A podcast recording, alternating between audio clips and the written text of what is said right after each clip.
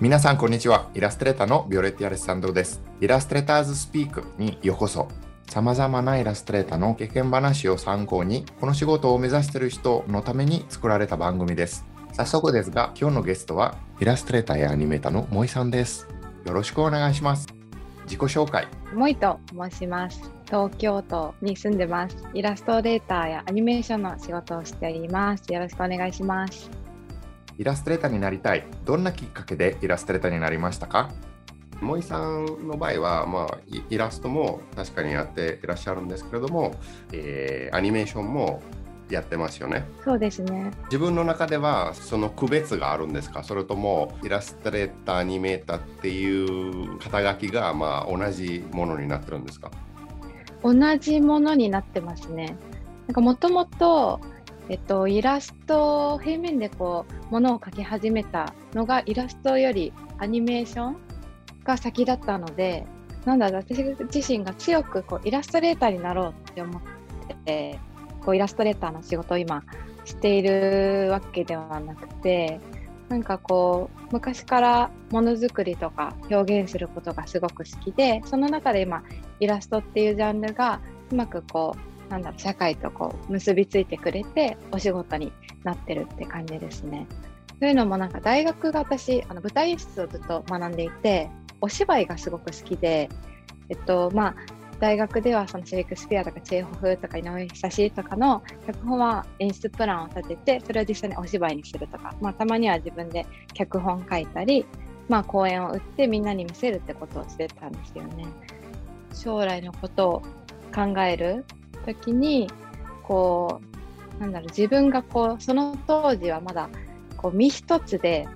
社会に出ていく自信がなくてそういうこう自信があってやっていくことも私はなんか才能だなと思っていてその当時は私にはそこの才能がまだなかったのでこうもう一回こう社会に入れてものづくりをまた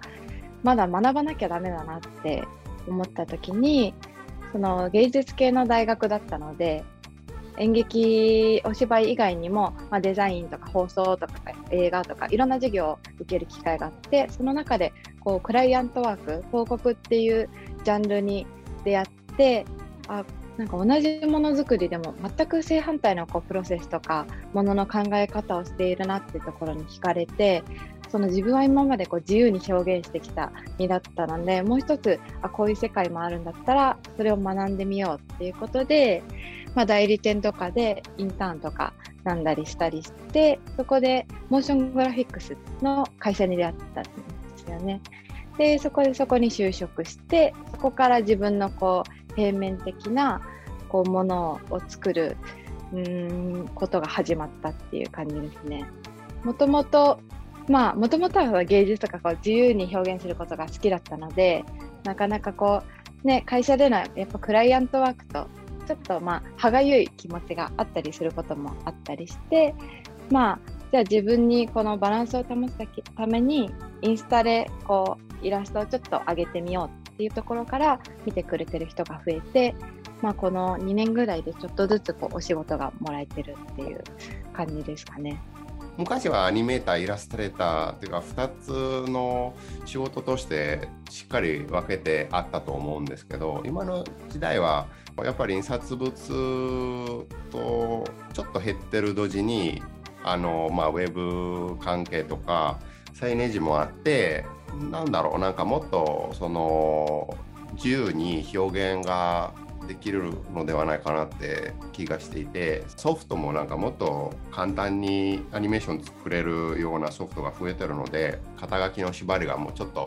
なくなってる時代かなと思って、まあ、森井さんの仕事を見ると、まあ、そんな感じがしてますね。正直なんだろうこうイラストレーターとかアニメーションとかそこ自体もなんかもっとなんかクリエものづくり人みたいななんか何でもこう自分が表現したいことが表現できるなら何でもいいって言ったらあれですけどそういう感覚で今やってますねただやっぱりこうなかなか今デジタルがやっぱり強いのでこうアニメーションとかイラストの方がこう目につきやすいしやっぱりこういろいろできるなっていう感じではありますね。イラストレーターの毎日。イラストレーターとして毎日をどう過ごしますか？毎日、私、あんまり言ってないんですけど、平日は別のお仕事もしているので、まあ、個人の仕事はその前後でやるって感じで、お昼からお仕事が始まるので、まあ、午前中、まあ、4、5時間お仕事して、またあ自分の個人のものを作って、仕事会社終わって、また、まあ、夜10時から何時ぐらいまでして、あとまあ土日イラスト描いてるって感じなので、常になんか、多分他の方より時間に追われてちょっと生きているのかなっていう感じがしていて僕も数年あの日本に、まあ、ついてた時ぐらいあのデザイン事務所を勤めながらあのフリーランスもやってたからあの本当にもう24時間仕事してる感じでしたね。まあ、独立してよかったなって思うんですけどね。と言って別に仕事の あの時間があの減ってるわけでもないんですけど。そうなりますよね。多分もう染みついちゃってるから。そう最近思ったのがまあちょっとここ年明けてからずっと仕事ばっかりしててなかなかこう遊んだりこうする時間がなかったりしてなんかやっぱりインプットってすごく大事だなって思っててインプットしに行くぞっていうわけじゃなくて、まあ、友達とただ遊ぶだけでもいいしこう、まあ、展示会に行くとかももちろんそうだしなんかそうやってこう自分でこうものづくりをすること以外をしていかないとやっぱり止まっちゃうなって最近やっぱ感じてこう自分の時間は作れるようにはするように心がけてますね。自分の時間というのは絵描かずに別のことをするってことですか？そうですね。別のことをする。まあでも常に考えてはいるんですけどね。なんそうですよね。そうなっちゃうんですよねでもまあそれも含めてこうなんだろう。やっぱね家にこもってパソコンに向かってね、なかなかこうアイディアも浮かばないし街に出るといいなって思う。それこそイラストとかグラフィックとか表現方法とかもあるしそういうことをしてねいくことがやっぱりいろいろつながっていくなとは思いますね。ブランディング。自分のことをどうやって宣伝しますか？すごく強く意識することはないですけどとにかくこうハッピーな気持ちになれたらいいなっていうのと昔から私結構絵本ね、読んでもらったりすることが多かったのでその時のこうワクワク感とかなんか今になっても思い出すだけでなんか気分が高揚することがあってなんかそういう自分もそういうものづくりができたらいいなって思っていてなんかずっとこう残ってなくてもなんかこう見た時の高揚感とかが後々こう自分の体験の一つになんかみんなの体験の一つになってたらいいなっていう思いではものづくりをしていますね。森さんの絵柄そのブランディングの中の一つだと思うんですけどなんか人間じゃなくて不思議な形そこはどういう発想かなと思ってなんかいつもあの見て面白いなと安心してますけど。自分の中の相棒的な存在で例えば嬉しい気持ちになったり、まあ、悲しい気持ちになったりした時のこのイメージがあいつらになってる。自分たちのなんだろう相棒なんて言えばいいんですかね。お守り。お守りみたいなそうですね。お守りみたいななんかそういうデフォル自分のこう気持ちがデフォルメされた姿というかハッピーな時はまあこういう形だけど怒ってる時とか変わったりするんですか？その形が。ああ、多分基本、でもね、あの、私、同じキャラクターっていうのがいなくて、その時の気分で描いてるので、大体雰囲気は似てるけど、そういう意味ではこう気持ちによって縦長になったりぐらいはあるんです。基本的なこの目ん玉があって、まあ、ああいうカラフルな色合いで、ちょっとグラフィック的なちょっとも要素も入ってて、みたいなのは多分変わらずなのかなとは思いますね。SNS 側の活躍っていうか、大切にしてる方ですか？それともまあ、一般的な売り売り込みの方がいいとかどういう意識してるのかなと思って私ホームページとかもなくてインスタグラムは大切にしていますね売り込みとかなかなかこう自分はこう得意な方ではないのでこうまあ見つけてきてくれた方がこうみんなお仕事くださったり声かけてくださるので力は入れてるのかなそこが自分のポートフォリオでもないんですけどこう自分のそれこそブランディングにはなっていると思うのでこう見た時にモイさんってこんな感じなんだなとかって思ってくれたらいいなという思いで作ってます、ね。なんか時々モデルみたいな写真も載せたりするんですけどそういうそういうのはなんかそういう意識もしてるんですか？いや 初めの方は見えない方がいいな。なって思っていて正体不明でもないんですけどイラストだけは上げてたんですね。このイラストのキャラクター的にはなんか人が見えた方がさらにいいんじゃないかっていうアドバイスを結構いろんな方から頂いてじゃああげようって思って。でもあげるからにはちゃんと撮りたいなっていうのでこうカッコつけて あげたりしてますね。やっぱなんか生産者の顔じゃないですけどたまにあげることはありますね。商業とアートのバランス。もともとがクライアントワーク、商業的なところからスタートしてるので、そういう意味では、こう商業的なお仕事の時は、もう100%クライアントのに合わせてっていう気持ちでやってて、そうすればね、私が書いてるから勝手に私のテイストには なってしまうので、自分の表現をどっかに入れ込もうとかはしないで、とにかくじゃあどうやったらそのなんだ向こうの意向とかやりたいことに近づけるのかなっていうことでものづくりをしていて逆にまあ自分のこう個人でやってる時には何も本当に考えないでそれこそ感情を思いのまま作っているので意識してますね。ただなんかどちらもすごく好きなので両方あってこう自分の表現の幅も広がるしという感覚で例えばあの前回のユニクロの仕事のなんかウィンドウを作ったじゃないですか。でその時はまあかなりモイさん